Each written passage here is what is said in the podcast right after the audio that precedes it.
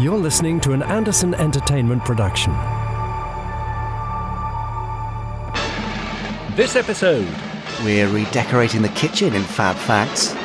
It'd be very cool if we could maintain our monopoly in the randomizer. and that Jeremy Hitchen, well, we couldn't drag him away. Thank goodness for that. That's all coming up in Pod 151. Of the Gerry Anderson Podcast.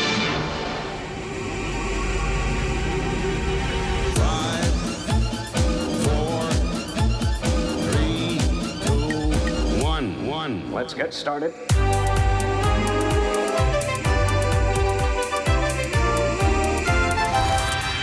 Let's go.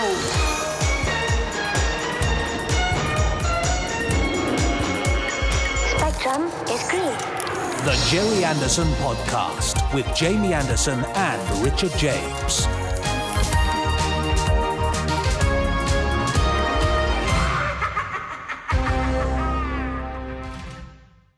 I feel What- Yeah, what- no, what, what? no, you're Go on. I feel it's, it's a fresh start. We've got 150 behind us, haven't we? Out the way, done. see, so I- this this could be considered a fresh start, couldn't it? That's sort of what I was going to say. It was happy, Ah, happy new, yeah. new, Yeah.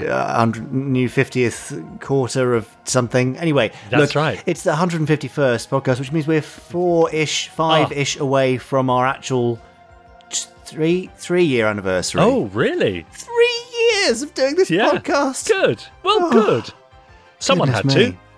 That is true. I don't, I don't know what I'm going to know. get you for our third birthday, but uh, oh, are you going to get me something? I, I mean, that's news. That is true, Gerry Anderson news right there. I I'm should- getting something from Jamie for our third year anniversary podcast. I, I should have saved episode. it for later. But uh, Mhm, yes, for the news, yeah. Anyway, look, uh, three years doing the same old stuff. So by now, Podsteron should know exactly what we're doing. But why don't Yes. you elucidate newbies and those who aren't sure what's coming up with a list of things that are coming up? Yeah, okay. I mean, I say it's like a brand new start and it's like starting again, but essentially it's the same podcast. Oh yeah, Really. Same so, old stuff. Uh, we've got, uh, yeah, Fab Facts coming up in just a moment, of course. We've got some Gerry Anderson news because there's always exciting stuff happening in the Gerry Anderson universe. Uh, we've got Chris Dale coming along with his amazing randomizer a little later on. And of course, we've been hearing from our podsterons who've been emailing us at podcast at gerryanderson.co.uk. They've been hashtagging us, Gerry Anderson Podcast, over on Twitter, and they've been posting on our Facebook group, facebook.com forward slash groups forward slash podsterons. And if that wasn't enough, we've also got the second part of Jamie's interview with Jeremy Hitchen. Ah, the lovely Dr. Ninestein himself, yes, back for Yes. a few gags, a few uh, anecdotes, and a few tender moments too. Lovely. Look forward to all of that. Who doesn't like a tender moment? Uh, oh, I love a tender moment. They sound like a, a, a sweet or something, don't they? They do. Do you know what I hate about the moment? Those uh, have you seen the uh, the? I think it's Werther's Originals, their new marketing campaign here in the UK. Hmm. What's your little piece of warmth? oh, Isn't that awful? I mean, that's awful. Is what little piece of warmth? yeah, that sounds I a mean, bit um, unsanitary, like doesn't it? Does rather, doesn't it? Anyway, Yeah. sorry about Do that. I'll give you a, a, a fab fact before we get into the main fab fact here. Oh, go on. yes. Um, That um, Werther's Originals were Dad's absolute favourite sweet or candy for our North American listeners.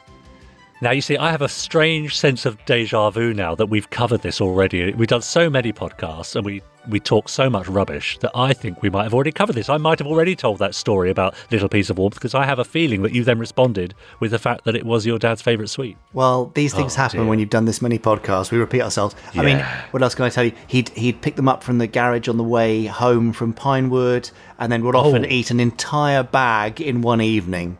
Now, I think that's new information. Yeah, which There. I I Yeah, think great. probably contributed to his diabetes. I have to say. Oh. so listeners, there's Okay. something we can all learn and do better. Don't eat a whole bag of Werther's Original every day.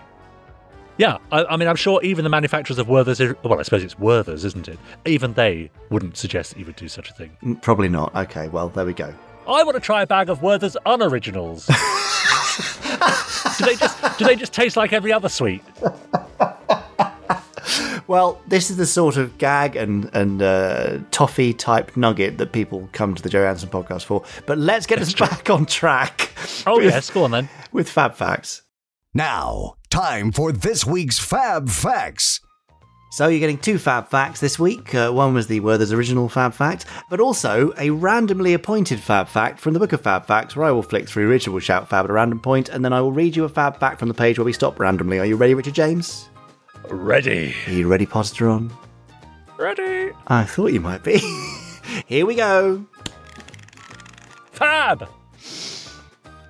Mmm. Ah. I think you're going to like this one. Oh, right. Okay. Let's start by talking about you. Oh, yes, I love it already. This is my favourite. Richard James, Yeah. can you confirm to me, Hmm? is it true or not, that the life of an actor is not always easy? Oh, that's cheered me up. It is. Uh, it's. That's true. Yeah. And can you also confirm to me that there are, in fact, times when you may have to take on work that um, maybe isn't something you really love, but it's there just in order to make ends meet? Yeah. All right. Well, don't rub it in. Well, yes. That, yes, that's true as well. I've done a bit of that. Yeah. I thought so. Well, today's Fab Fact concerns the between roles of uh, a much loved and much missed member of the Century 21 family, Mr. Ed Bishop. Oh, yeah. So, this might make you feel better, possibly, about your uh, your own career and roles. Oh, thanks. I'm not sure I'm enjoying this quite as much as I hoped I would. Uh, let's see if we can change that. Uh, when acting projects we were thin on the ground, Ed Bishop would often fall back on building work and interior decorating and things like that. Yeah. Unfortunately, after UFO, acting work was very thin on the ground for him in the UK. People seemed to think that after playing a leading man, he wouldn't be so interested in the kinds of smaller roles that had been his bread and butter until UFO. When, of course, he would have been if anybody had offered him any. Of course. So, in the early 1970s, Ed moved back to the States to see if things uh, might go better for him out there. Unfortunately for Ed, that turned out even worse, because now he found himself as just another American actor in a country that was surprisingly full of them. Uh, whereas Right. in the UK, he had at least been part of a network of the sort of renter yank group who were regularly Yeah. needed by British producers. Yeah. In fact, his American experiment seems to have only yielded two roles a voice in an episode of the animated Star Trek, Seen it. and the villain, I'm sure you'll have seen this too, in a Yeah. sexploitation film named Pets, uh, also known it. as Submission. Hmm. Yep. He was so embarrassed by that film that he finally decided to come back to England to be greeted by a chorus of Ed, where have you been? We've so much work Oh, uh, that you could have had here. We could have kept kept you busy for the rest of your life. Great. And, ironically, a call from the producers of Star Trek asking where he'd gone because they wanted him back for more episodes. Oh, Poor Ed. curses. But while Ed was living in New York, he continued his building and interior decorating work. One evening, he was in an apartment in the Bronx wallpapering a kitchen, and the family, who consisted of a couple and their teenage daughter, went into the other room to watch the TV.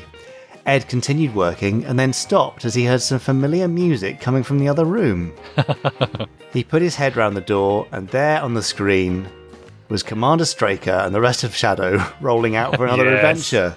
Great. Now we don't know what Ed did next, but he always seemed like pretty a pretty humble man. So he probably chose to keep quiet rather than burst into the room and start pointing the TV like a madman. You never know. If the would. if the family were fans of the show and hadn't recognised Ed for all the time he'd been working in their kitchen, then they were probably never going to now. So Yes, true. uh, and of course, he didn't have the iconic Straker wig on, so Oh, I guess that's maybe why they didn't recognise him. Oh. Don't think that was part of his, his building Yeah, garb. okay. Um, so presumably, Ed chose to keep working, finished the job, got paid, and then left with the family completely unaware that the star of one of their favourite shows had been wallpapering their kitchen. Oh, sweet. yeah, that is nice. So, yeah. Richard James, this begs the question: since All right. becoming an actor, a thespian, Yes, yes. what is the worst job that you can speak about Oh. that you've taken in that time? Uh, the worst job? Oh, well, if you live in Scandinavia, then around about the turn of the century, 2000, 2001, you might have got a call uh, at about 10 o'clock at night, your time, from someone wanting to know all about your newly installed parquet flooring.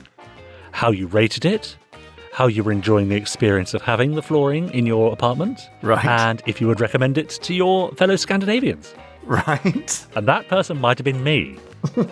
I've done it. I've worked a few call centres in my time. I remember that was that was a call I had to make several times. But that's Yeah. really specific. Uh, What? Well, you did ask. Did you not have to speak you know, No, no, no. Swedish or Norwegian no, or something. because they speak it. They all speak English, don't they? Because they're all much more, you know, sort of hyper intelligent than we are. Yeah, that's true. Fair enough. Yes, yes. So yeah, I've, I've had my share. I've uh, I've had an interview to work in a crematorium. Didn't get it. I mean, you know, even even when I wasn't auditioning for acting work, I still got rejected. Wow. So you can't win. Yeah. You can't. But uh, do you know what used to bring me solace was a very similar story. I remember hearing about Nicholas Courtney, who played the Brigadier in Doctor Who, of course, under Jon Pertwee and uh, Tom Baker. He would take building work between series. Hmm. So it's very easy, as you say, to think, well, he's playing a leading role in a TV show. He he must be rolling in it, or the work must be coming in. Well, that's not always the case. Sometimes you've got to pay the bills. well, didn't you tell me that uh, Ray Winstone on Space Bridge Yes. hadn't been working as a cabbie? That's Before. right, exactly. Ray Winstone, yeah. There and you. I, you know, I've even had to work for, for Big Finish. I know. It's true. Yeah, that. Funnily enough, that bad. just saying that may have uh, Ah. stopped that having to happen in the future. I Right. suspect, Oh, but um, Dear. good to know. okay. There you go. So there you go. The the highs and lows of uh, of Ed Bishop there, um, Yeah. including wallpapering a kitchen and not being Ah, that's recognised. great. It's Nice. amazing, you know, the secret lives that people live. Anyway, Yes. that brings us to the end of this week's Ed Fact. Oh, that's a lovely story. I remember once going up to pick a pick a bit of furniture up from someone's house, and uh, they were showing. They had the Misty Show, which is a show I did on Oh, in their living room as I was picking up a little chaise longue. Yeah, that was fun. Did they recognise you? Uh, they did. Well, only because I, unlike uh, Ed Bishop, I did jump into the room pointing, went, saying, "It's "Yeah, me, it's me." me No, I, telly. no, I didn't. I didn't really. I didn't. Anyway, uh, Hmm. people have been emailing us in. Would you like to hear some emails, Jamie? Oh, I'd love nothing more than that. I thought so. Steve, for example, got in touch to say, Hi, chaps, here's a random thought.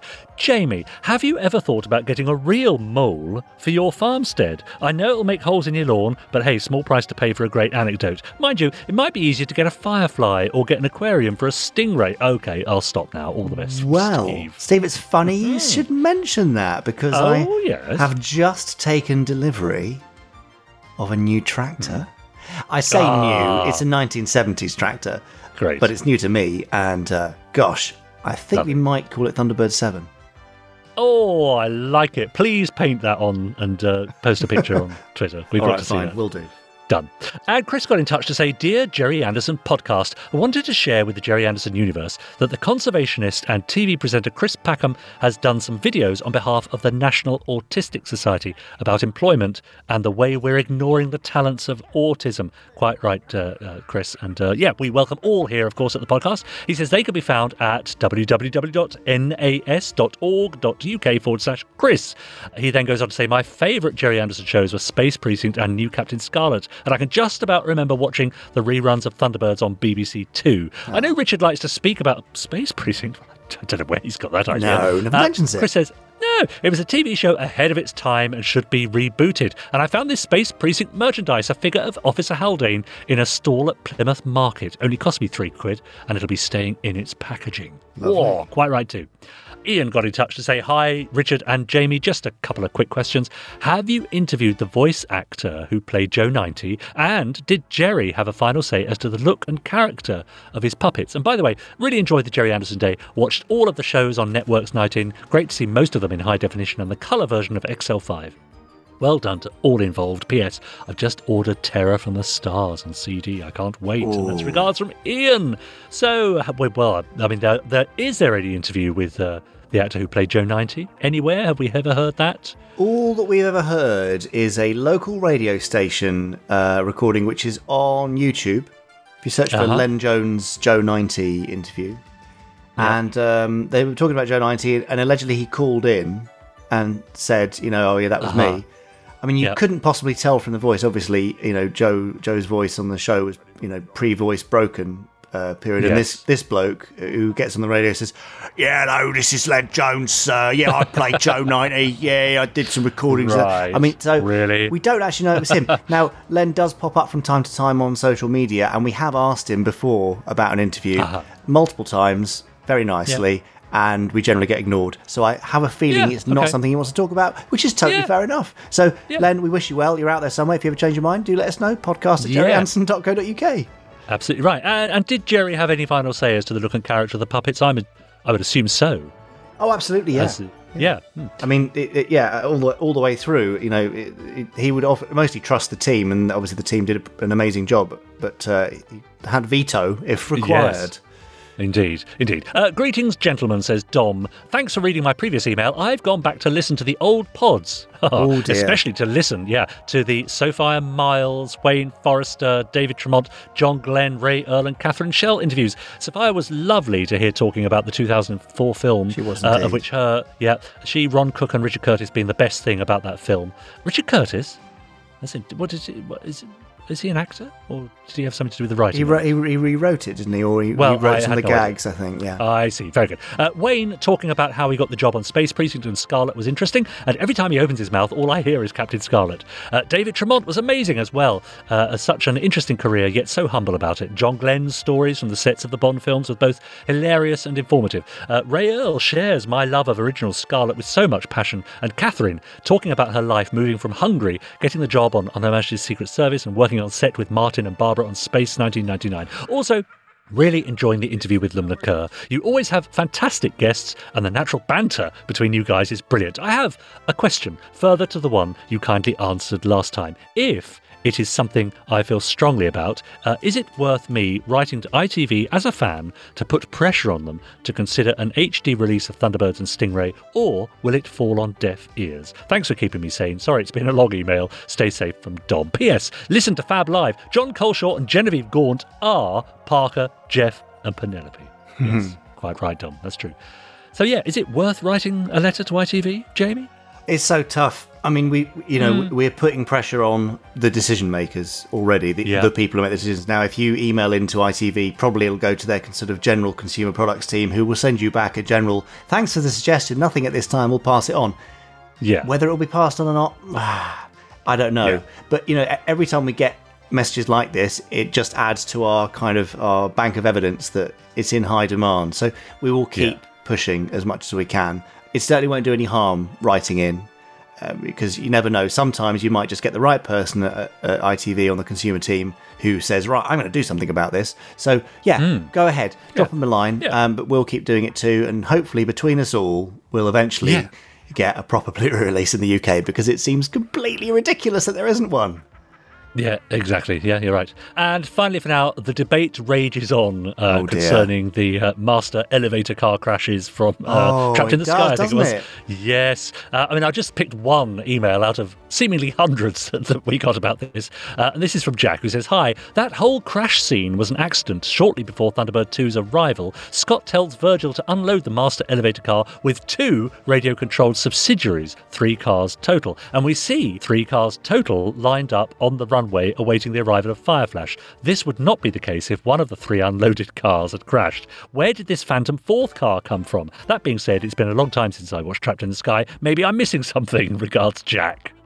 I mean, there's a whole load of extra stuff there that I, I think they just I think they had more in the pod and they just deployed additional ones Yeah. after the crash. But you know, you look at the emails that we've had about this, it's it's quite Yes. astonishing.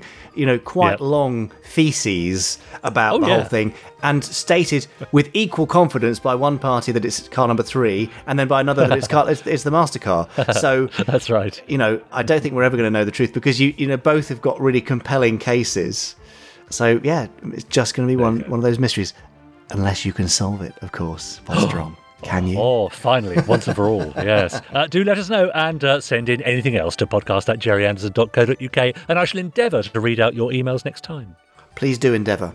I'm going to endeavour to give you some Gerry Anderson news. How do you feel about that? Oh, great. I'm very excited about that. Then here comes some Gerry Anderson news.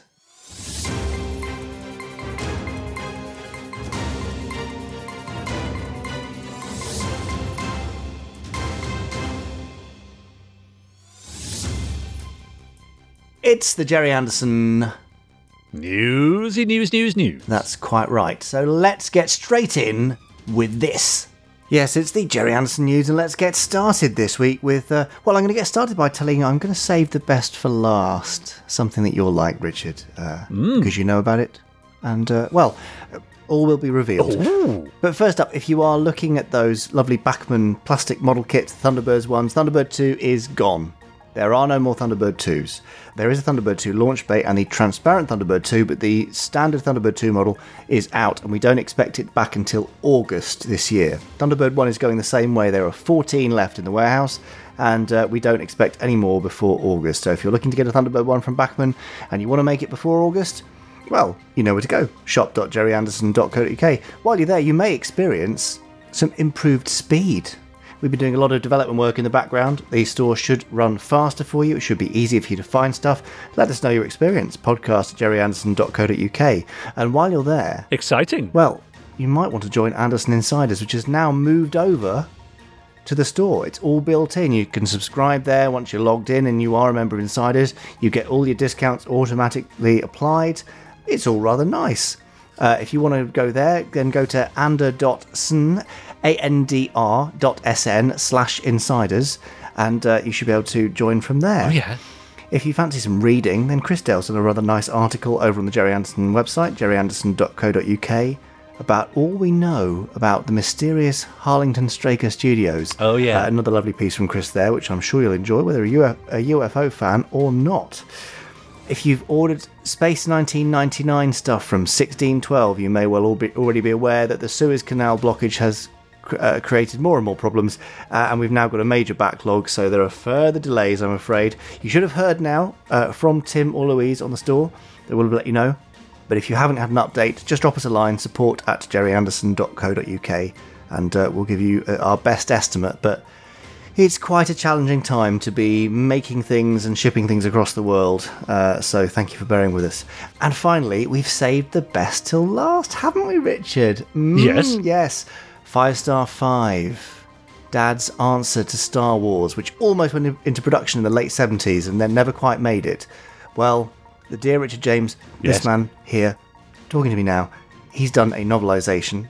Uh, Robbie Stevens has done a very special reading of the audiobook and we'll be announcing further details, showing you the cover and putting those up for pre-order. You can get a hardback copy and or a CD set from shop.gerryanderson.co.uk from uh, the 5th, so just a couple of days' time.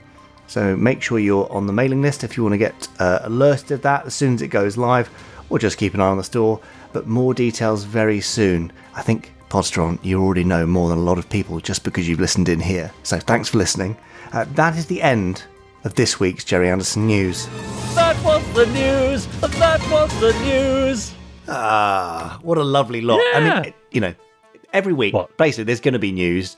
Uh, we're never going to Yeah. have that BBC thing from whenever it was, 1930 something, where Yes, today right. there is no news, and then 15 Yeah. minutes of piano music. But maybe, That's right. maybe one Yes. day, I don't know. Maybe one day that'll happen. Can't believe Crumbs. it. No, it'll just be you and your Robert the Robot vocoder voice Oh, thing. hang on. There is no news. Oh. There is no news. Right, thank you. Uh, you're listening to the Gerry Anderson podcast as if you needed to know that. You can subscribe to us, of course, on whichever platform you listen to us on, and that will make sure that you uh, receive every new episode as it appears. Uh, you can leave us a nice review and a rating and let us know what you think. And, uh, of course, you can copy and paste the links all over your socials so that your friends can hear us too. That would be great. Oh, Now, yeah, do that. yeah, wouldn't it be good? Over on our Facebook group, facebook.com forward slash groups forward slash podsterons, Robert Pells posted a picture of a church in Reykjavik, saying, Is it me or did Thunderbirds have something to do with this church in Iceland? And you'll only know what he's talking about if you join our group and have a look. Earl Black said, What did SPA mean again? Was it Space Precinct Affirmative? Space Police Affirmative, absolutely Earl Black, you're spot on there. Uh, Jonathan Bell, just been watching Thunderbirds Are Go and Thunderbirds 6. Which one do you prefer? Uh, mm, Thunderbirds are what go, I think. I mean, Okay. you know that Yeah. I'm not a huge fan of either of the films. I have to be completely honest. There are some lovely Yeah. bits and there are some great effect sequences, but yeah, I- Okay. I think an episode over a film for me. Uh, Scott posted uh, Thunder Chocks are go. These were done by my wife. What do you guys think of that? And he posted some pictures and videos of some lovely Thunderbirds themed chocolate bickies. Or uh, Robert Cassidy, bargain of the week, if not the year. My dad found this in a PDSA shop for two pounds. Uh, it's a Stingray Marineville headquarters toy. Yep, you read it right. Two whole English pounds. Not only is it in fantastic condition, but as an added bonus, it had Stingray, the Terrorfish, and all the figures bar phones inside the box too. Just goes to show.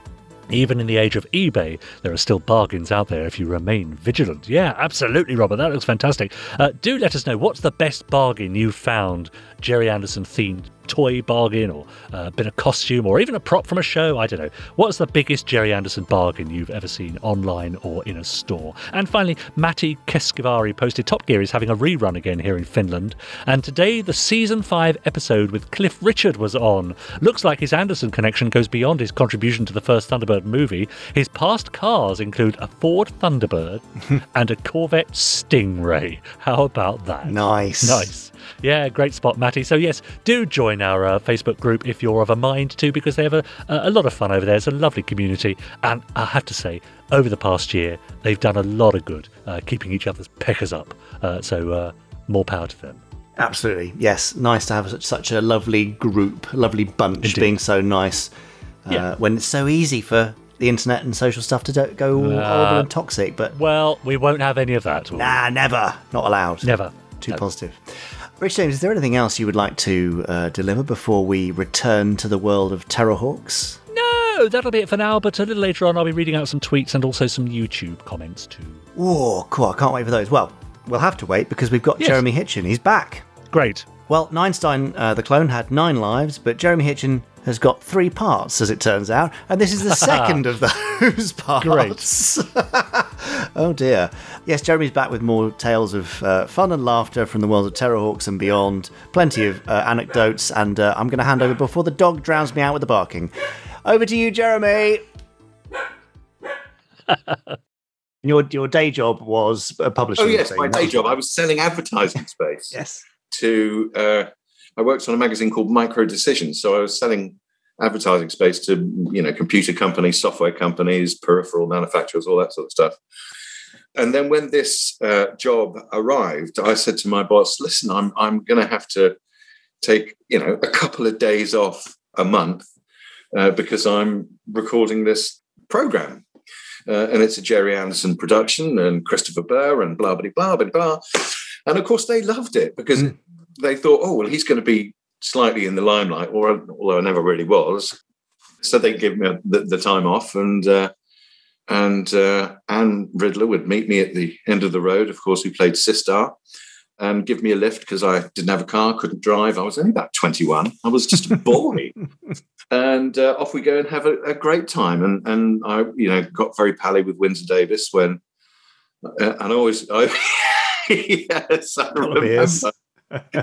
Bray Studios had like a subsidised bar in it, and and at lunchtime, uh, you know, um, other of the cast members would go off and talk about their wonderful show they did at the Roundhouse, darling, and you know, at the Globe and all of this, and I didn't have any of that going on. So Windsor Davies would always say, "Come on, kid, you and me is going to the bar," and um, we'd go and sink about four or five pints of Stella Artois. Oh. And so I can't remember recording. I was a kid, you know, and I didn't know how to drink like these people. So, uh, but I, you know, I obviously got through it. Um, but it was Just- always a, a, a great adventure, and Windsor was a, you know, he was a lovely bloke, great fun. Yeah. Well, they, I mean, it seems like they were. It was a friendly crowd. You know, they were, I, I guess Windsor was probably slightly removed in a in a sense, although clearly kind of took you under his beery scented wing. Um, but it, everything I hear, it feels like it was a positive, happy group. Oh, it was very um, uh, Denise Bryer, who you know is just one of the world's loveliest people. Uh, Anne Riddler, uh, sadly uh, not with us anymore, uh, and Robbie Stevens. Uh, we're still great friends. You know, Yeah, I spoke to him now. about a week ago, and uh, and we do. You know, we've constantly been in touch, and obviously we had uh, we got together during Captain Scarlet as well. So. Uh, that was great. Yeah, it was. The, the only the only difference with Windsor Davies and the rest of us is Windsor Davies could only do Windsor Davies. Oh, well, and and uh, Indian Windsor Davies. He did do that, and I I sort of am a little bit embarrassed when I think about that because it was so stereotypically sort Yeah. of. But again, it was it was the time. It was you know things have changed and you know for the better. But it, it- I don't think there, was nobody was setting out to offend anyone. Oh no, no, uh, no, no, certainly not. Uh, but he, yes, I, I, I will never forget the Zeroid that was a an Indian doctor in the Terror Oh my God! Well, anyway, there we are. Which I thought I'm sure we brought him back for just a little token line in the audio series, but we can we can talk about reviving the audio series a little bit later on, Jez. Yes, yes. Um, so, in terms of your experience of being involved from from right at the start, you know things like Ninestein. I've got photos of the original puppet. He had a grey grey bits of hair on the side, but he was bald. The original, original, original one. That's right. Looked a bit more like Dad, actually. He did. So, but from the point you were d- uh, involved, character designs were changing. The tone of the show was changing. You know, you you watch the first two episodes now; they're kind of dry. There's a kind of flat, kind of humorless element to to them. And I I love Terrahawks as well, you know. But as it as it went on, it really seemed to find its its feet, kind of mid series one, end of series one. You got the more comedy coming in. What was that like for you? Yes, it was, and I, I remember. I remember one of the earliest when when I I could see uh, in the script how this show was developing because, as you say, expect the unexpected. The first two episodes were, you know, they were introducing us to Zelda and to you know all the characters and Mary and all of that sort of stuff. So I kind of get that and the whole setup of the White House and, but I remember uh, Hiro had been down on Earth for a bit, and uh, then he, you know, rocketed himself up to um, the space station, Hawk, Hawk, Sky, Space Hawk. Space Hawk. Thank you, thank you. Okay, so Too many hawks. Fair enough. And of course, he Lieutenant Hiro used to look after uh, some flat of plants. Yeah. And the line, what was the line? He came, he came in and went, Oh, hello, Lantana. Hello, Cassandra. Oh, you look beautiful. Oh, oh no, great, uh, Glean Fry. Yes. So- Which Uh, again now you think, oh, that's uh, that's you uh, out of a job there. Uh, thank you very much, Jeremy. Goodbye. That's you in jail. Yes. Yes, yeah, Uh, but it was, I mean, they were, you know, but that that was that that was when the the, the sort of humour was starting to come into it. And to be fair, out of all of the shows your your dad did, and indeed you did, it, it was the funniest, wasn't it? It was Oh, the only yeah. one that really had humour at the base because yeah. I mean, Dick Oh. Spanner's the next, but that was really pun driven. Whereas there was, I think, there was much more kind of mixed child and adult humor, really, in in Terrahawks over time. yes, yeah, I think so. Um, Um, um, and you know, some of the, I, I mean, Zelda herself. I mean, whilst a lot of kids were watching that show, might have been a little bit, you know, frightened by Zelda because she looked so hideous, but she was funny, Yeah. Oh, yeah. especially with her earrings and all, and all of that. You know, she was she so was a- strange. you know, all of that. She was, yeah, and Yung-Star, ridiculously. Yes. Yeah. I mean, it, to to treat those villains as anything other than pantomime feels odd, especially Yes. now. Um, Yeah, you know that was part of the joy of the whole show was the the surreal ridiculousness of it and how did it compare to your perhaps your expectation based on watching things like stingray and thunderbirds? I mean it was obviously a lower a lower budget show a very different style different vibe. So was it what you were expecting or was it a bit of a kind of oh this is different but that's fine I not having done or worked on a project like that, I had I, I don't think I had any expectations. I thought it was, you know, read the script, get some ideas for new characters that come in, uh, try them out, see how they go, and let's just. I, I think we winged it. Yeah. We winged it, all of us. um, just you know, again, like when we did the the, the episodes with um, the you know the audio yeah uh, episodes. Again, it was the it was atmospherically, I think, exactly the same. I mean, obviously, the majority of the the, the you know the voiceover people were the same crew with Denise and, and Robbie and me. And then Beth that uh, did a, a spectacular job. I think she was a great addition she fitted in Um, perfectly lovely gal. And uh, yeah, I mean, it was well. You were there. We had such a blast. i was indeed and it was great fun It, Um, it was great fun, and that's how. I mean, hopefully the the end product came out okay, despite my. no, I, I mean, I'm, I'm, I'm really super proud of the Terrahawks Audios thing, and we, we will come back to those post, uh, post Scarlet if we keep on going chronologically. So just sort of rounding off the Terrahawks experience, Jez. Yeah, Dad, Dad directed you, did he, on the audio sessions? Is that right, or did you have somebody else directing? Was it was it the episodic directors? I can't remember. No, no, no. It was your dad. Yeah, and was. and, uh, and how how was he as a director? And you you know you should say this freely and not as if you're speaking to his son. Um, I, I know honestly, I got on great with your dad. I really, in fact, I've um, there's a, there is a, a Dick Spanner story.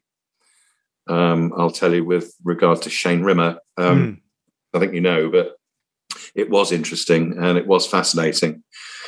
I'll tell the story and then you can Yeah, yeah, yeah. Go for it. it or lose it. but but no, I got on great. He was very gentle. Uh, he's as a your dad is obviously a creative, and therefore he, you know, he never pushed his ideas on that I remember on you. He just said, "What do you think? Mm. Where do you want to go with that?" And then he'd Yeah. say, I, "I like it" or "I don't like it." Absolutely, freedom to try. And, uh, and you know, and he, it, it was one of those situations where if he didn't like it, which I don't actually remember ever happening. I don't. I don't know. That sounds, you know, but you know, but it's true. I, you know, he. It would never be in a your crap type way. It Hmm. would always be a. Yeah, yeah, you know. Let's say take that. Let's move it over here, and and he. It was just gentle. He was. Yeah. Gen- I just remember, you know, if somebody said, "What what would your one word be about Gerry Anderson?" I'd say, "Gentleman." Well, what Well, a no, fine no. compliment. No, no, I mean it. I mean it absolutely. Yeah. So Oh, yeah, although I mean he's he was no he was no walkover, No, uh, and that's the story where obviously when Dick Spanner happened, Shane Rimmer was doing the voice, and it was only a little five minute Channel Four show, Hmm. and I think there was one line needed changing, and your dad phoned Shane Rimmer and said, "Listen, I need this." line changing and Shane Rimmer said okay that's fine but it'll cost you 750 quid which was an insane amount of money even then. I mean it's an insane amount of money now. And Gerry said well you know this is this is this is just a fun project. I mean there isn't that kind of dough on this. There just hmm. isn't. So and because he was the only voice he was the only guy who could do it. So that night your dad phoned me up and said would you like to have lunch? I said, always, always. So I went down to Bray and we went out for a, a pint and a pie, and uh, and he said, you know, I've, I've been friends with this man for for so long. Obviously, he was the voice of Scott Tracy, and Hmm. for those people who want to know, Shane Rimmer was uh, he was also uh, Roger Moore's. Uh, he was uh, what was his name? The American CIA, his uh, Felix Leiter he was Felix, Roger Moore's Felix Leiter in, in uh, the Roger Moore Bond film. So you know, he's a, he's a, he was a star for sure. But you know, he he'd sort of tried to put one over on your dad. So your dad said to me, "Any ideas on the voice for this?" So I went, "Yes, I have actually," and I did it, and then we did the pilot episode, which uh, we showed at the Andicon thing, and um, and then unfortunately, Channel Four, uh, you know, didn't renew. not for a five minute show anymore. They were looking for only 30 minutes, so it didn't happen. But uh, bring that back, Jamie. Bring that back. I'm still available. He's always gunning for work. That uh, that Jeremy, yeah, can't can't avoid it. No, well, that uh, that that episode is on the Dick Spanner Blu-ray. If people haven't seen it, and uh, yes, it's um, it's it's a very different time in terms of the humour and uh, jugs, jokes, and stuff that you wouldn't do now. But it's again, you've got to appreciate it for what it is and for the time. Another day in the big pair. Yeah. Oh, oh, I mean, the big pair. Yeah, and there's a classic, uh, a classic spannerism there. So, so you clearly stayed in touch with that after the end of Terrahawks. I mean, was the, was the end of Terrahawks a kind of a sad, like, oh, you know, I was hoping this would go on and on, or was it the the end and like, oh, you know, I've done enough now. Thirty nine was enough. Uh, well, for me, I, I just, I, I, you, you know me, Jamie. I love the work. I love the work, and I have, you know, to, to most directors that I'm and producers and so on, I'm probably a pain in the butt because I mess about too much. Part of the fun. But Got to I- do it. I, I go there to have a good time. Mm. And I did. So when it was over, to be frank with you, I was absolutely gutted because Mm. we, we we were a good team. We did have a great time and we we did push out, I think, uh, a, you know, a good a good product at the end. Yeah. Oh, people remember it very fondly. So clearly, you know, you, it's got a very different audience to sort of the classic Supermarionation shows, but the huge amount of recognition now, it's really hitting that nostalgia point where, you know, you, you made quite an impact on on kids at the time. Uh, yeah, to, to, uh, when I, I mean, I don't, I don't broadcast it to to many people, but now and again it comes up in conversation. Oh, what are your voice? Oh, what have you done? Or so I did it. Oh my god, you know. And there are so many people who are I meet who are sort of in their forties uh, who remember it, and fifties who remember it vividly. Yeah, yeah. So um, I mean, it, but you know, when when it when it first happened, your dad said, "Look, there's, there's going to be 13 episodes, and that's it." And then he came back and said, Well, actually, it's going pretty well, and we've sold it to America, so we have to do some more. Uh, and we think we'll squeeze one more series, which obviously we did, and then one more. So, you know, there was never, from our point of view, there was never an expectation that it was going to run to 36 episodes. We all thought it was just going to be the 13. So, mm. um, so you know, I'm glad of it. It was great you know, it's very motivating to say, oh, we've got another 13 coming up. Yeah. Uh, but it was, yeah, it was sad.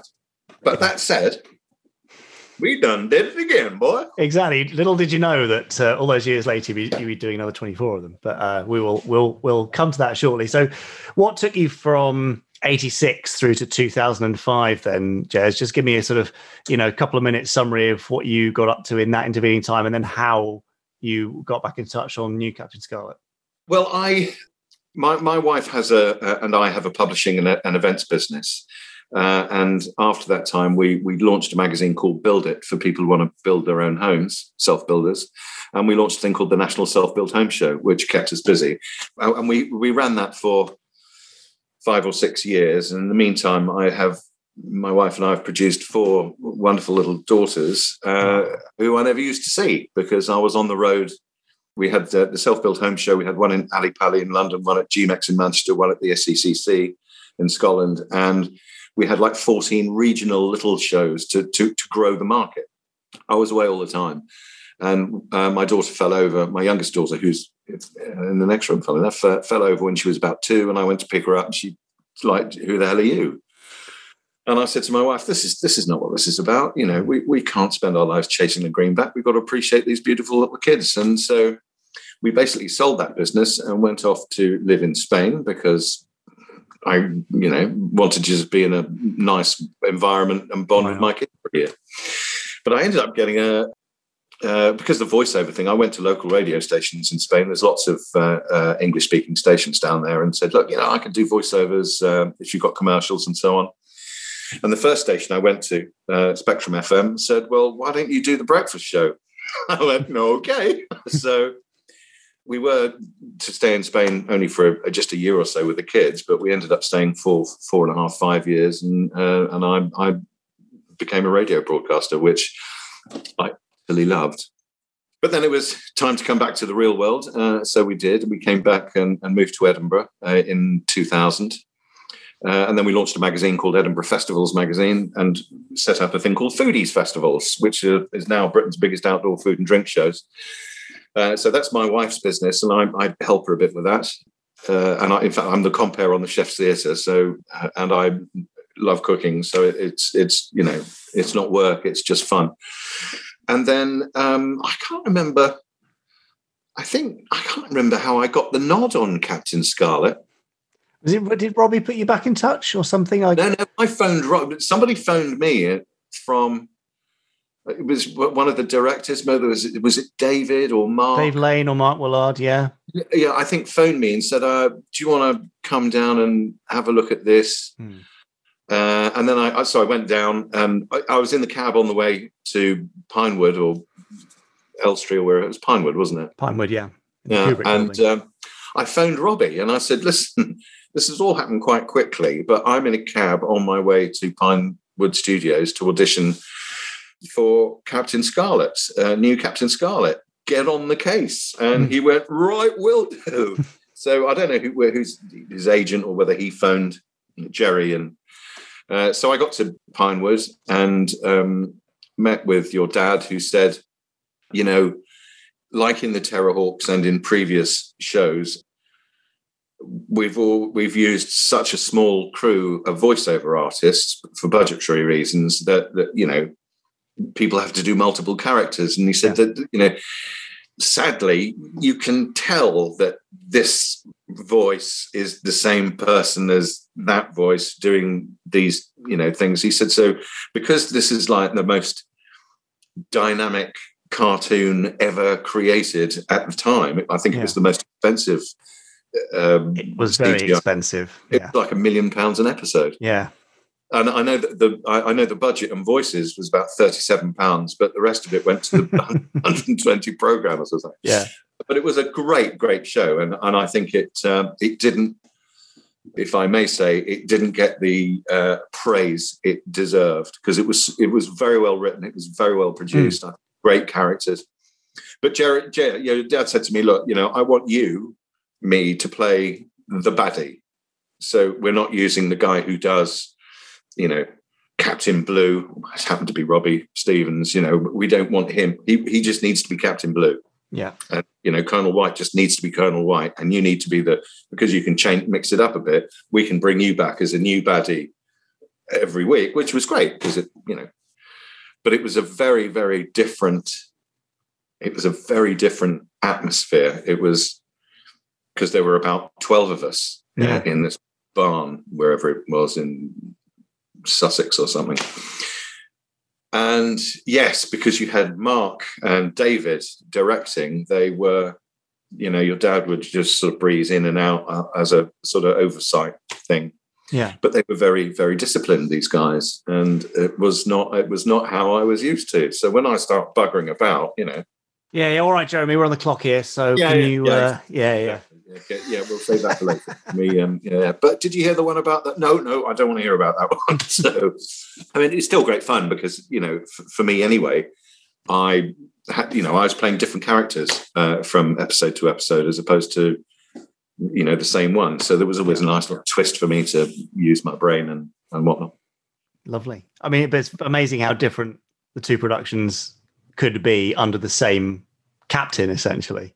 Yeah, yeah, absolutely, absolutely. But then you know, he, it was a bigger crew for voiceovers. It was different directors, Mm. different writers, uh, and it was a very, as we said earlier, that you know, it was a. Terrahawks was funny, so there was always going to well, quite funny. I think it's very funny, but Yeah. you know, so it, it, it was made in that environment where you know Captain Scarlet, new Captain Scarlet, was quite dark, and Mm.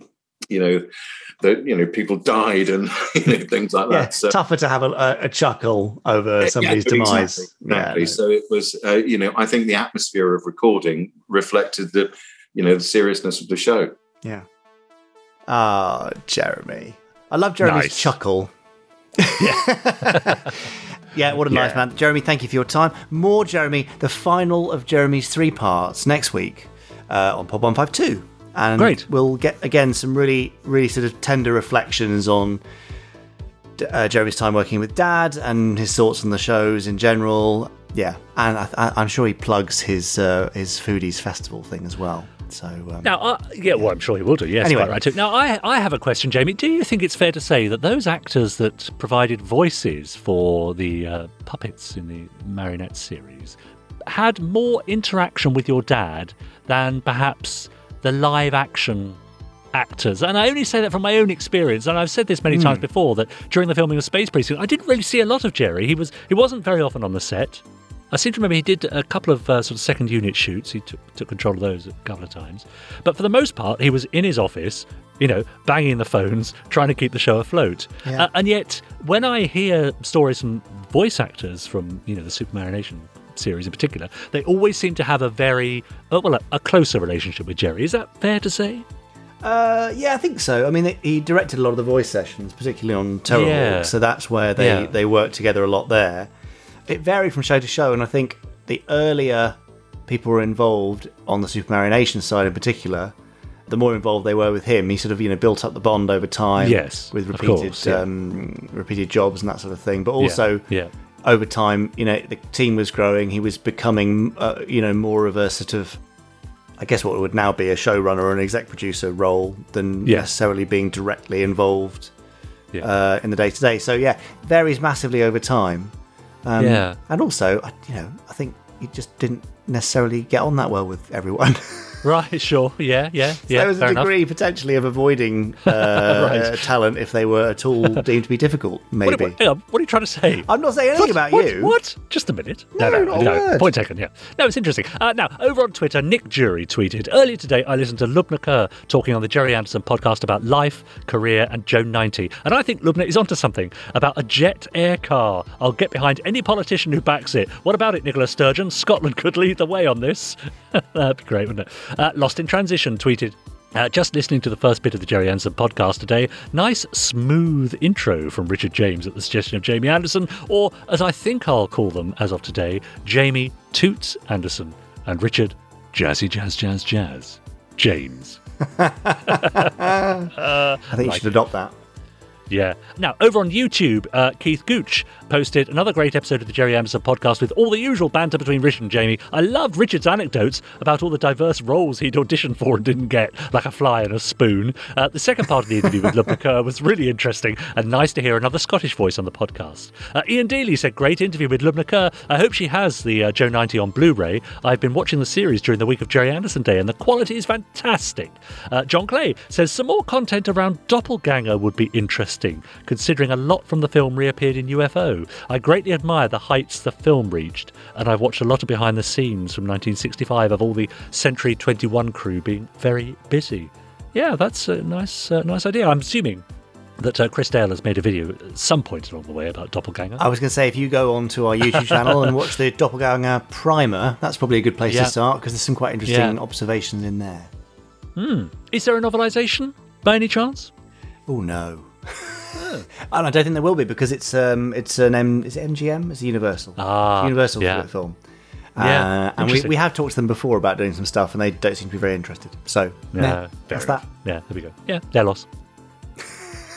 their loss yeah that's what we Well, say to the big it? studios um you're quite right now I've just realised Yes? we started this podcast without Chris Dale being here Oh, God, well, where is he? I thought it was quiet. it turns out that you Yeah. know because I've got one of those fancy doorbells Yeah. with with the remote Ah. thing, but the battery'd run out, and poor Chris had been pressing the Oh, button, and the, it hadn't been ringing because it's run out of And battery. it's been, and it's been He's been- pouring down out there as I well. know he's been stood outside this whole time. Oh. So, Chris, come in. It's time for your randomizer. Here's a blanket. Wrap it round yourself. Yeah. And uh, we'll sit down together and enjoy Chris Dale's marvelous randomizer.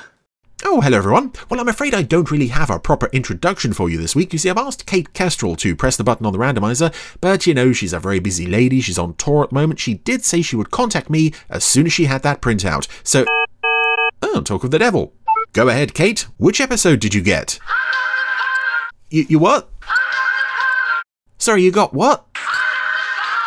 Oh, okay, right. Thank you. Well, here's Space Precinct.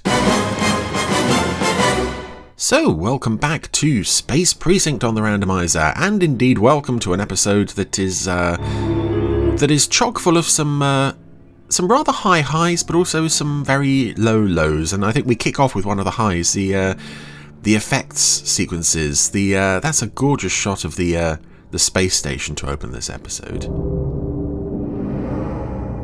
On board this space station is a chap who's um, well, he's he's doing that very clever thing that you sometimes see in, in TV shows and films that I'm never convinced would actually work, where they, in order to get past someone who's watching a security camera, they take a photo of what the security camera sees and put it over the camera so that it to the person who's who's viewing the uh, the the security monitors, it doesn't look like anything's changed. I've never believed for a moment that that would work. I think you just get a sort of dark, um, slightly fuzzy uh, picture on the screen, which would of course alert the uh, the watching operative to the fact that something is wrong, and something is wrong. Um, a Tarn thief chappie is uh, sneaking into this room, in the middle of which is a sort of table thingy. Well, uh, yeah, sort of circular table thingy with a great big glowing egg thing floating uh, in the middle of it, but also a, uh, a floor with lots of red lines. And he uses a, a little eye apparatus to see that uh, some of the tiles on the floor are marked with um, great big red explosion signs. So, probably best not to step on those. And this chap's name is Vela Sugoi. And he's doing the thing again with the security camera. And of course, the uh, chap supervising the security monitors doesn't really notice because he's uh, he seems to be looking at a travel brochure. He's now got this. Uh, oh, he's got this sort of uh, Geordi La Forge visor type thing to see uh, what panels are best not to step on. And we also now see that the uh, glowing egg thingy is uh, also protected on all sides by uh, sort of infrared laser bars, so best not to touch those either. Oh, there's uh, some sort of cold steam type effect coming off this thing. He's now trying to lift it out with his third eye. But he's been caught. A little uh, hatch opened up on the wall and uh, he's immobilized. Little beam thing. Very good, Bella. But not good enough. That was Mr. Rodan, the security chief of this uh, station, who will also be a a character we'll be seeing again later on. I'm telling you! It was the greatest crossover rollout I've ever seen. Oh yeah? Then you never saw Fortnite play slam ball. Now there was a bumper. Yeah, yeah, so you keep saying. You guys are late. well, sorry, guys. I don't think he's going anywhere. Hey, I like this element in the the episode. 80% humidity. It's a recurring thing with uh, Brogan and Haldane keep running into these same two uh, Got me? No idea. uh, paramedic guys, Homicide? we don't know yet. and they clearly don't get along. This guy. Name's Vela Segoy. Vela Sugoi? The jewel thief? I thought he went straight.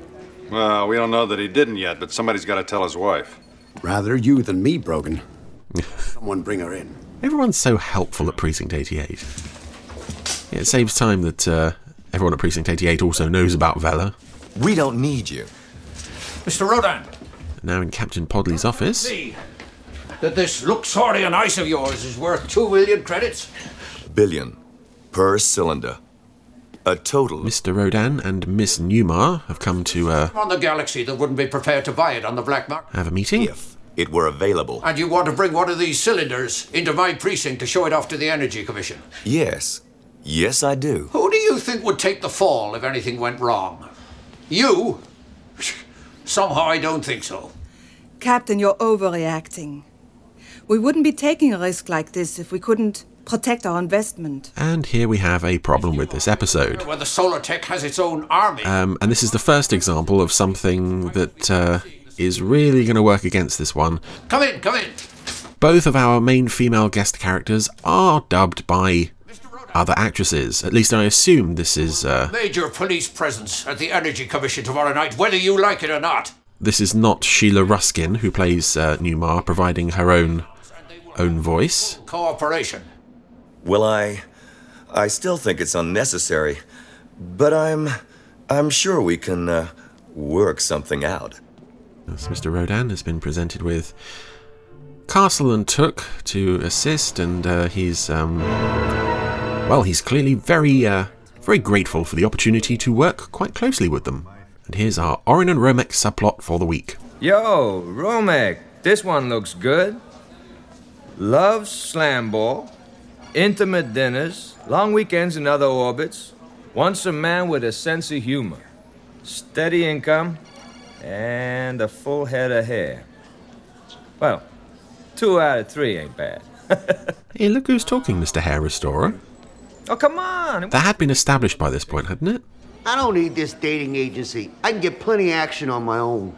Oh, yeah. Oh no, that was after this. Was that in uh, Two Against the Rock, maybe? Okay, okay. Suppose it won't hurt to take a look. Hmm. Oh. Oh, man! Well, clearly those two have nothing better to do this week. Where is he? Can I see him? Uh. The thing is, Lindo. He doesn't really have a head anymore. Autopsy? Yes.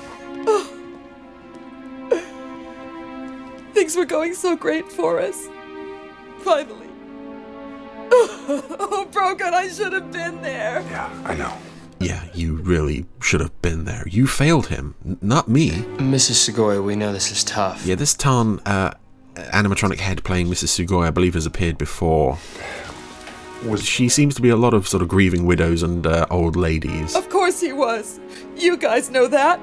He's been a legitimate private security consultant since he got out. Do you know who he's working for? Different companies. He never told me.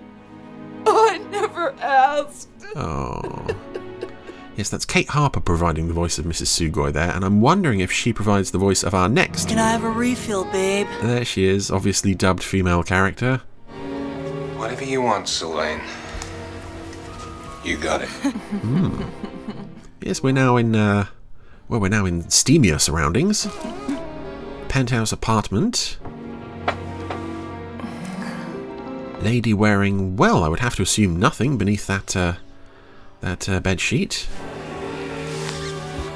Um, doing a full examination on the mouth of Mr. Tom Chadbon, who I believe is playing a character called Max Zeller. Ah, Sylvain. But uh, Doctor Who fans will know him as Duggan, so I'm just going to call him Duggan for this. I'm afraid it's just one of those associations. I associate that name with this actor no matter what I see him in, he's always Duggan. But uh, yeah, that was a very, um, for this show, rather steamy scene and uh, fairly, fairly inappropriate for a family audience, maybe. Don't know. One of the problems with this show is how um, how wildly it swings from one uh, one emotional extreme and uh, even audience extreme to another. I really thought I could help him. Well, you did help Bella. I mean, you got him into rehab. Yeah. Look what happened. Yeah, well, you know, there's always career plan B. I think I'd like to be a shuttle driver's wife. Hmm, do we have supportive Sally this week? I think we might have supportive Sally this week. As opposed to psychotic shrew Sally, which is what we have most of the time. And again, just for the record, I do not blame Logical trauma? My dislike of Sally on Nancy Paul at all. All I found were two marks in this little depression right near the temple. Well, I guess we can rule out natural causes. Thanks, partner. Dad, turn on the news. The news? You? Come on. Ah, so we're now outside. Oh, there's a. Environmental protesters are out in force today as Max Zeller, chief executive of the Fusion Power Company, arrives for the final round of meetings with the City Energy Commission. Fusion Power is vying to retain Demeter's lucrative energy franchise. Well, that explained it all for me. I didn't have to uh, Why are you watching this? To fill in what was going on there. Hit the sound. Mr. Zeller, do you expect to retain the energy franchise? I wouldn't be here if I didn't. These people And Tom Chadbon has got a, a nice line in uh, waiting to happen. very smarmy looks to the camera through this scene. Ten years that my company has held this city's energy franchise, Hyperfusion has provided the citizens of Demeter with a level of service unparalleled anywhere in the galaxy. Solar Tech are claiming that their new Luxurian ice solar power system will be cheaper, cleaner, and safer. Talk's cheap, but we don't know if Luxurian ice is, do we? Hyperfusion works, pure and simple. This is Jane Lovett reporting. Lo- Man, that guy's so far out of orbit. Solar Tech's just so much further. Further? Yeah, well, as much as I hate Matt, that's not actually a, a, a difficult piece of kid slang to understand. I mean, uh, you know, I still, if you want to put him in an airlock, I, I, I'm, I'm with you, but um, I'm perfect. it's not that difficult to understand. Anyway, Mr. Rodan Not me. um, has apparently had a, a jolly old night on the town. He's been kicked out of a bar and um, well, collapsed just outside the uh, the door. Actually, later. Do you need any help? This man's unconscious. Get an ambulance. Ah. The naughty old lady we saw in bed with Duggan earlier is um is with Mr. Rodan. And I don't know why I called her old old lady because she's not. We've got to stop meeting like this, Lieutenant. Yay! Tell you what, you get people to stop dying, I'll stay home. That's where most people buy it, Lieutenant. Can we have a show about these two guys? So he bought you a drink. Yeah. We talked for a while, then I went to freshen up. He was gone when I came back, so I just left.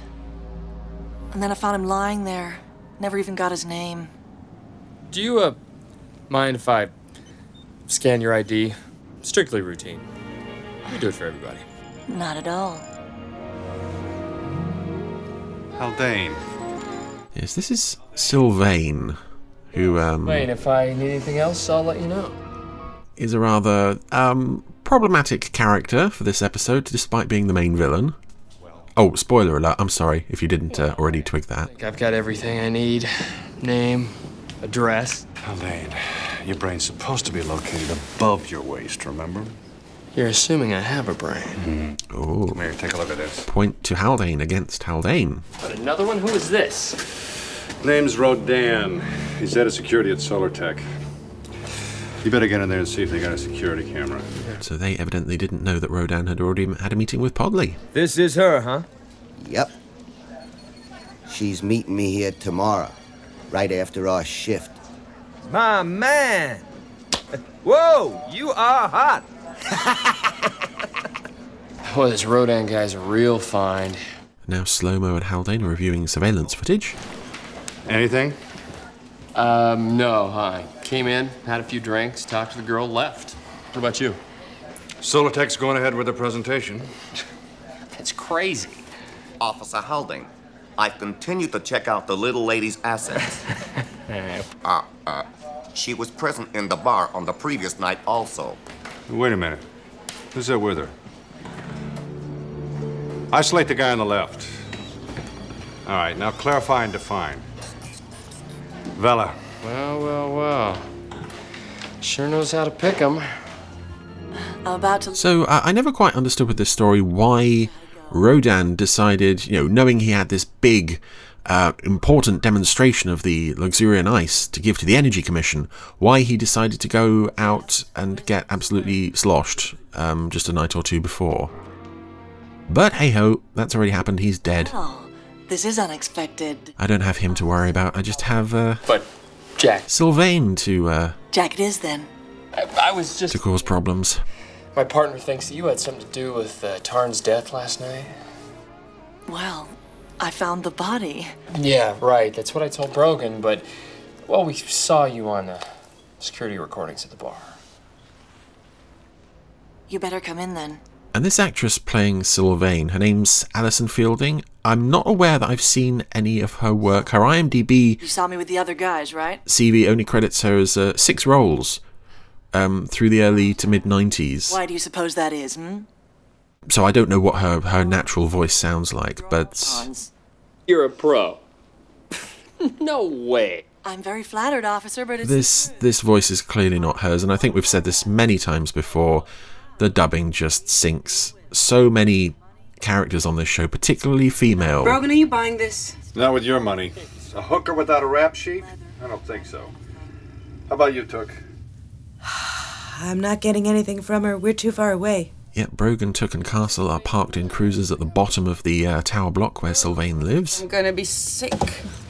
while Haldane's up uh, Two. Should we go for the heart of gold bid and make it a hat trick? engaging in cliches with uh, with Sylvain You win. and whoever's voice that is. You don't give up, do you, Officer Haldane? All right, I'll make you some coffee. But it's the only thing that's free around here. Deal. Deal. Yeah, for a family show, this is a very uh, very strange uh, character Where exactly on earth are you from? to include. USA. By way of New York City. How'd you end up doing what you do? You know, I was gonna ask you the same thing. Let's have a discussion about it. Sad rap about the good girl gone bad in the big city. But the truth is, I left home when I was young, and I've been playing Miss Feelgood ever since. Do we really have to listen to this? Because Sylvain has spotted the police cruisers from her window, so she's um, spiked Haldane's drink here. You see, Um, there's clearly nothing in the cup that Rob Youngblood is holding. which means there's no money in it. Do you want some sugar with that? Um, yeah, please. Anyway, when another girl suggests. Ooh. But for nothing in the cup, it's uh, having a bit of an unpleasant effect on him. Not many working girls can afford a crib this nice, you know. I found the sugar.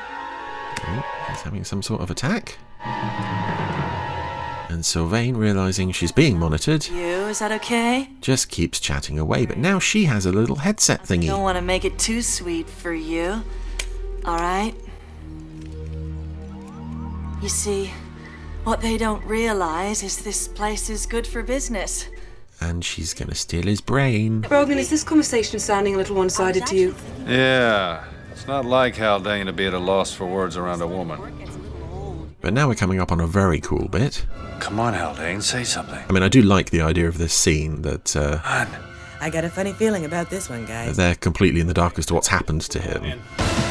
What are you doing? We're going in. Castle just goes straight up to the roof, vertically in the cruiser. It's been a slice, Jack. Sylvain's got whatever she needed from Haldane's brain. He's now got one of those uh, marks on his temple. What a good idea. Closer. Took and Castle are positioning their cruiser over Sylvain's flat so Castle can jump through. Landing on a floor that's already covered with glass, presumably from previous takes. Haldane!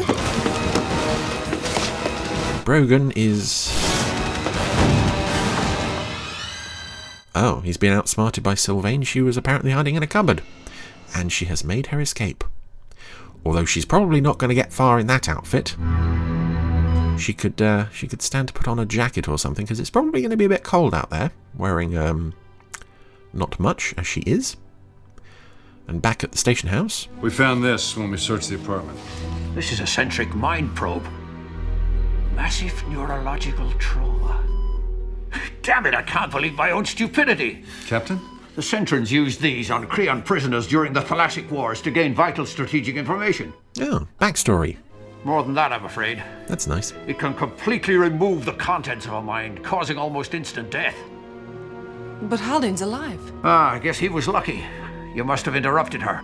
So, Haldane's mind is inside that thing? Ah, no, that would be too easy. She's got another probe. You see these indicators? A centric mind probe can hold up to five minds. You just count the indicators. This one's empty. I'm, I'm- I'm lost here. She can tap into his mind whenever she wants? Yep. By pressing these contacts against the side of your head, you can access any of the minds that are stored inside the probe. So Sylvain can now plug into Haldane's mind. And the mind of Solotech's head of security. Yeah, she's got Bella Sugai's mind, too. One of the most notorious jewel thieves in Demeter City. Or was. That's a nice idea for a It all adds up to one thing. for a device and a story. Nice. And it's on display tonight in the Energy Commission. It's it's kind of almost a shame that it's in this story and it's kind of lost in amongst the uh, muddle of everything else. And outside Demeter City Hall, we're still protesting. Lots of uh, lots of these poor old extras with um, very unfortunate hair and facial tattoos, but also Sally and Matt are here. Being a mom. What are you doing here? Where's Haldane? Uh, he couldn't make it. Look, I'm on duty. I gotta go. Try and stay out I of don't really like you guys. Just leave me alone. Fusion! Yep, lots of protesters outside the hall as the demonstration begins. Clear. Fusion Power has done the job we were hired to do. Renew our franchise for the next 10 years. And our proven and reliable hyperfusion process will continue to keep Demeter City working. Thank you. Thank you, Mr. Zeller. And now Miss uh, Miss Newmar of Solatech Enterprises. Yes, and as I said before, um, Newmar is played by. For the last ten years, Sheila Ruskin, who Demeter City have had to live in fear. has had a long and uh, A micro successful and varied career, reactor could contaminate the whole city. But I have never seen a performance of hers where she's been uh, she's been using this voice. is a chance to be free of that fear. And unlike Alison Fielding, I'm not. I'm not 100% convinced that this is not her voice. It might have been it's obviously dubbed, primary energy source. But Solartech has the solution. but it might be her providing the dubbing. Please turn your attention to the screen. But she clearly wasn't wasn't using this accent in the recording. At Solartech's new orbital state of the art, unmanned and fully automated solar power station. It's pretty. And meanwhile, there's a suspicious chap outside with a black suit on. The galaxy's first ever solar to plasma converter. This has been made possible by Solartech's discovery of Luxorian ice. I mean, the the voice doesn't even match the the movements of the mouth at all on some lines, and it, that was also evident on um, on Sylvain in the apartment just there. Due to its perfect heliocentricity, Luxurian ice absorbs sunlight as easily as a living organism draws air.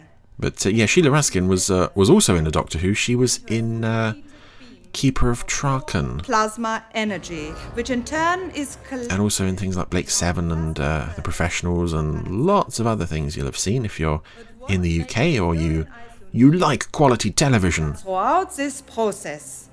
Its temperature remains absolute constant. And the dubbing is particularly noticeable through this scene because she's just got so much to say during this demonstration.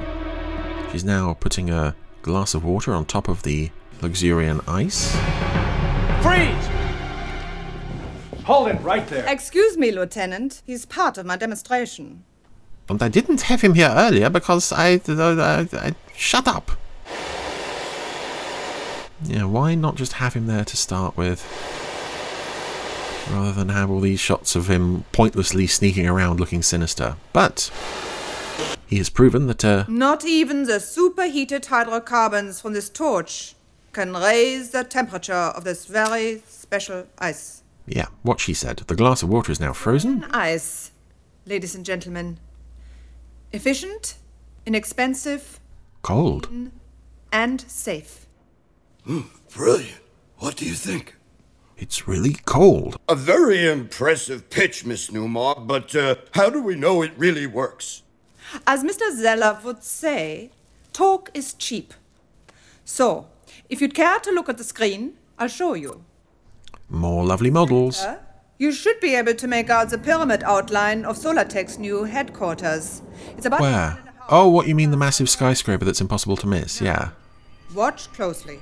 Yeah, Sheila, Sheila Ruskin was actually doing a. I don't know if you can see it acting, and on the screen was this great big massive model that completely blots out the sun. But this is some lovely stuff. The uh, space station beaming the uh, energy from the Luxurian ice down to the collector, and it lights up the whole uh, complex. This is a lovely model, and uh, again, this is one of the, the the the real strengths of this episode is in the the effects. Newmar's looking very pleased with herself, as well she might. Thank you, Miss Newmar. Certainly an impressive demonstration. And except for this chairman guy, most of the committee are, are fairly uh, unfortunate looking characters. There's uh, a couple of human guys with, you know, the strange facial tattoos, and there's some uh, Creon and Tarn heads that clearly aren't articulated at all. And now the beam from the space station has uh, has gone off the path of the collector. It's now tearing through the city. It nearly took out the Interchem building Better shut that thing down. from Flash. Automated! Well, then close it down yourself. What the hell do you think I'm trying to do? Mamma mia! I mean, um, what? Oh, oh, yeah, gone straight through the skyscraper. Oh, and some very nice shots here as well of, of live action people panicking in the streets in front of model shots. The uh, committee, the uh, the uh, awful extras, they're all running for their lives. Fine. Romek, you get the ice and make sure nobody comes near it. What about Solartech security? Especially them. What about my dating You subplot? see if you can get the demonstrators to disperse and tell Took to set up by the elevator. Nobody comes in or out. Yeah, that's strange. We don't see uh, Sally and Matt while all this is going on. I wouldn't have minded seeing them uh, running for their lives. This is so nasty. Yep, some uh, some running people got crushed there by falling debris. It's all looking very bad for Demeter City. You were a tough act to follow, Newmar. Oh dear, there she is. I hope my little demonstration got your attention too. We've got it. Now what do you want? Simple. One cylinder of Luxurian ice is already here. Now I want the other one, and I want it brought to me by hostage. That's how it's done, right? And if we refuse? I'd hate to be in Demeter when the plasma beam slices through Fusion Power's reactor. What? You're insane. Can't let some maniac hold our city captive like this. Insane? Maniac? Okay, here's a crazy idea, Mr. Zeller. Since you're so righteous, you can be the hostage. How does that sound? Not good, Sylvain. Ah, Lieutenant Brogan. Well, you certainly get around. Sylvain is now in another ridiculous outfit, needless to say. What I can't do. Let's consider my frame of mind. Or should I say, minds? I know your mind, Sylvain. Of course you do. And as your partner would say, let's cut to the chase, Brogan. Then cut to it. You're so predictable, Brogan. I feel I've known you for years. Now you're gonna say you need time to think about my offer. So I'll tell you what. You've got five minutes. Bye. It's just enough time for her to change into another new outfit. I should go. My company created Luxurian Ice and the power station she's taken over. I can't let you do that. But if she. Two such obviously dubbed characters in the same place, it's just gonna cause a disaster. You suggest that we do? The Solartech logo on uh, Newmar's uh, ID badge, by the way, looks a lot like the GoldenEye logo. I'm sorry, Mr. Zeller. It's not gonna work. I'm not exactly jumping up and down at the thought myself, but we're out of options here. And that's that's a good example of why you know, I feel so sorry for Sheila Ruskin and Alison Fielding in this episode because Tom Chadbon is giving a really good performance, and because it's his own voice, you completely buy into it. Whereas Sylvain and, and Newmar are just completely undermined by Me and the ice. the redubbing. Baby. Anyway, You were incredible. Duggan and uh, the Luxurian Ice are here on the station with Sylvain, and of course, because we knew he was rolling around in bed with her earlier, We, uh, we have one remaining security problem. They were in on this together. You.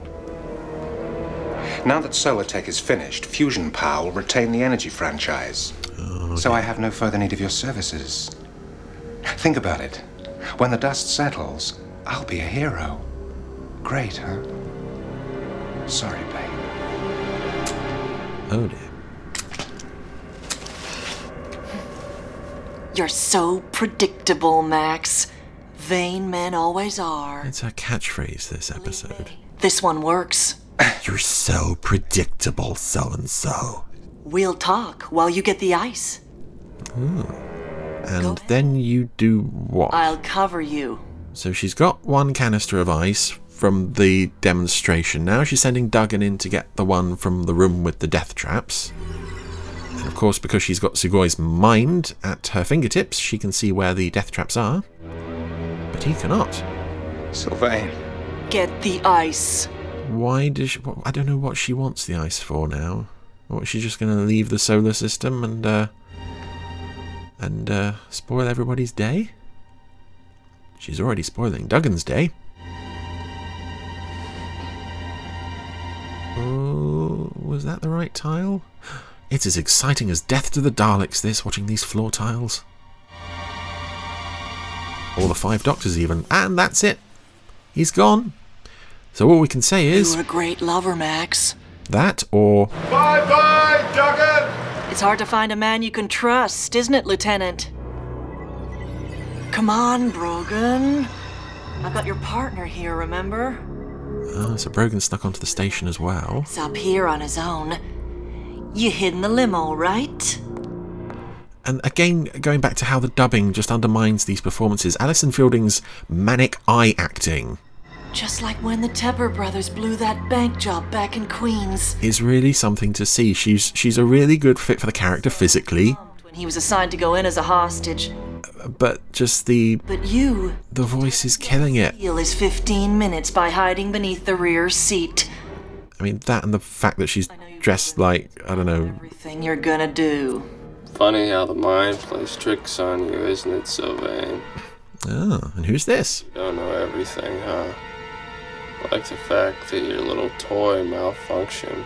That was a nasty thing you did, little lady. Oh, this is clever. Making her think that she didn't get all of Haldane, but really he's being worked know Brogan like I know Brogan. By Took, Fredo, and uh, another Tarn surgeon are working his mouth, and Slomo's providing the voice. Giving Brogan enough time to turn on the lights and overpower her. Oh, no, because she kicked him in the nuts. Um, is this the first time we've uh, ever seen one Gerry Anderson character kick another in the nuts? Oh, and Brogan's just elbowed her in the face and taken the uh, headset thingy, but the station is uh, powering up the beam again, and it's slicing across the bay. Okay, Captain. I've got her and I've got the mind probe. No, not the mind probe. All right, but you've got a bigger problem now. The beam's been activated. You've got to try and shut it down. I don't know where to start. Come on, Brogan, think. You've got Solar Tech security chief right there with you. I wonder what they actually do with the minds of uh, Rodan and Sugoi after all this is over. Okay. I got Rodan. They just leave them in the machine, or can they do something with them? Again, it's one of those things in the story that's never really explored. The beam's still are. What's happening? I don't know. Sylvain's shot must have disabled the control system. You've got to do something, Brogan. The ice. Yes, if you remove the ice, then uh, the station loses all power.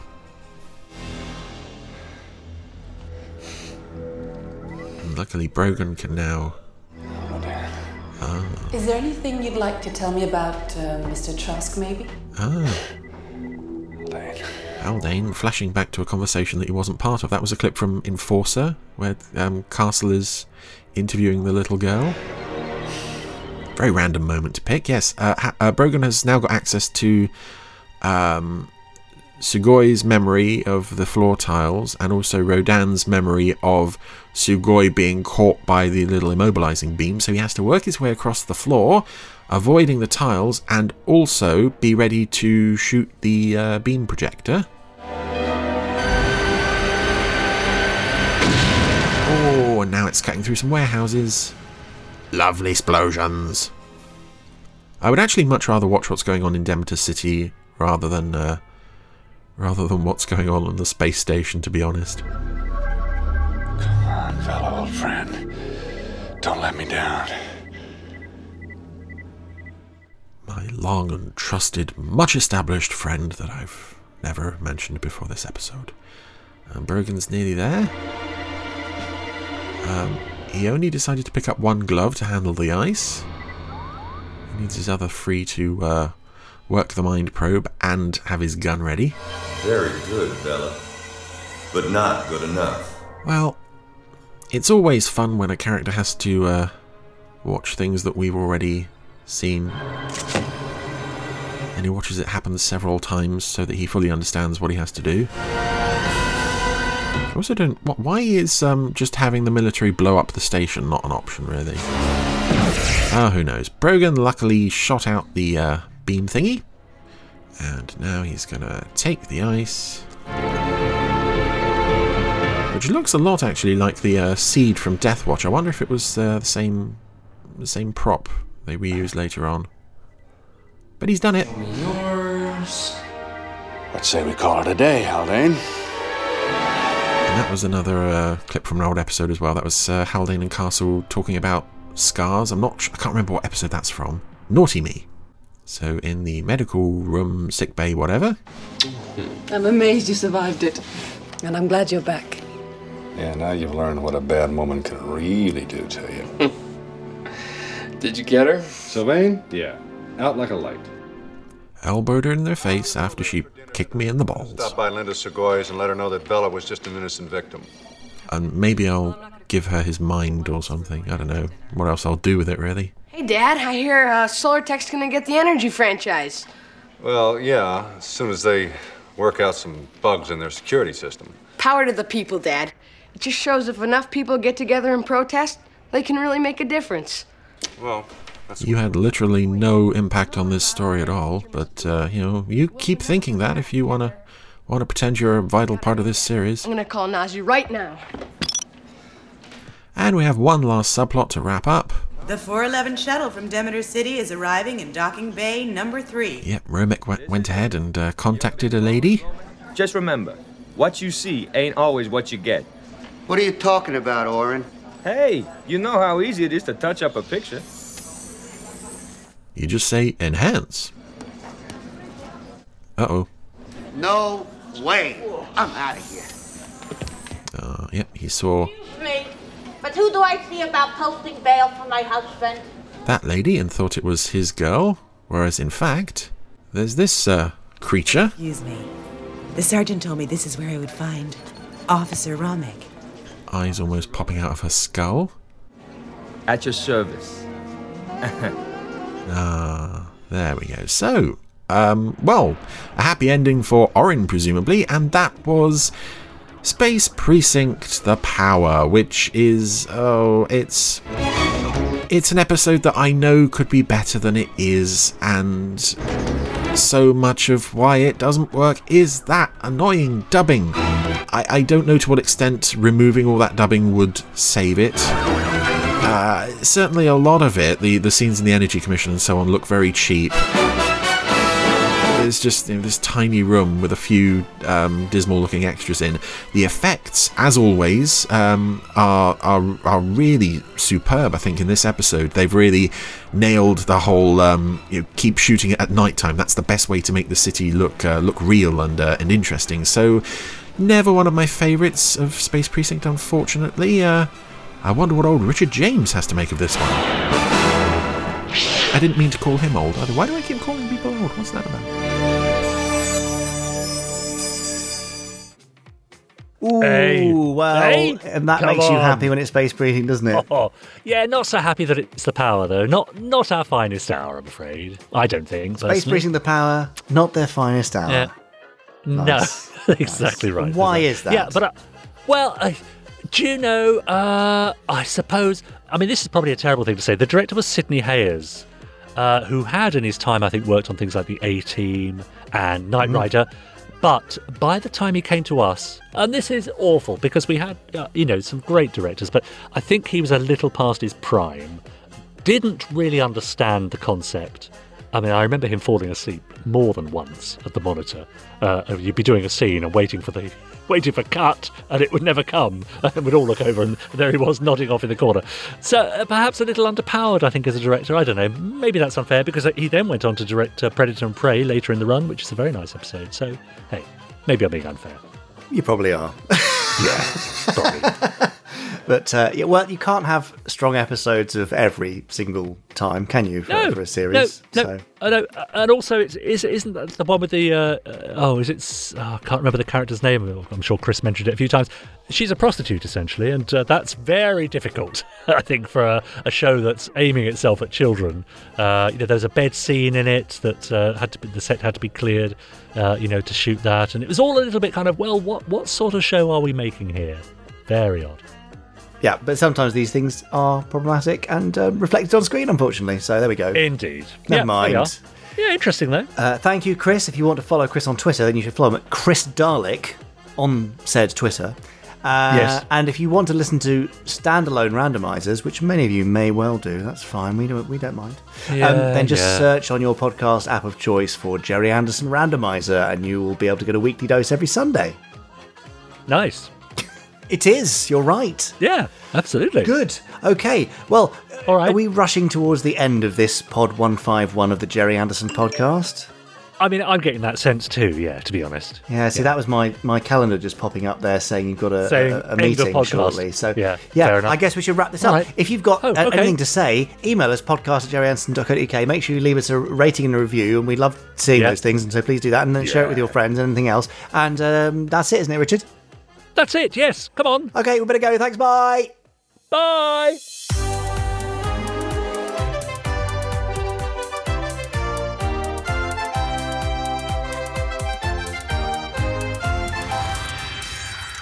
Stage one complete. Let's go.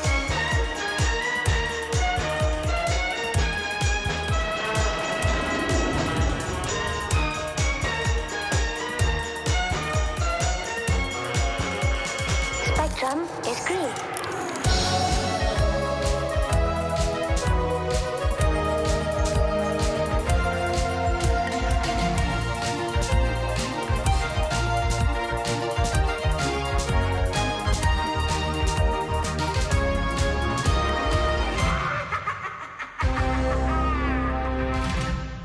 Well, that was a bit of a rush, wasn't it? I know. Well, I actually am.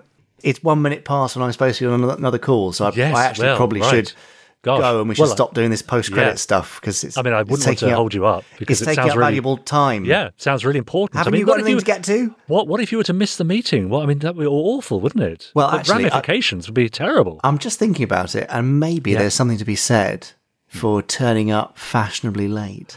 Ah, especially if you say, I've just been doing a podcast. Yes, I'm terribly Yeah. sorry. We've just been recording a Yes. podcast. It's our 151st right. episode, you know. yeah. Um, Last yeah. week it was our sesquicentennial episode. Sesquicentennial? Yeah, that's it. Yes, you could say that. That would be still okay, fine. I'll do that, but I really better go. So have a All great right. day. Thank you very much. Yes. Goodbye. Hope it goes well. Bye. You have been listening to the Gerry Anderson Podcast. Wasn't it fun? You have been listening to an Anderson Entertainment production.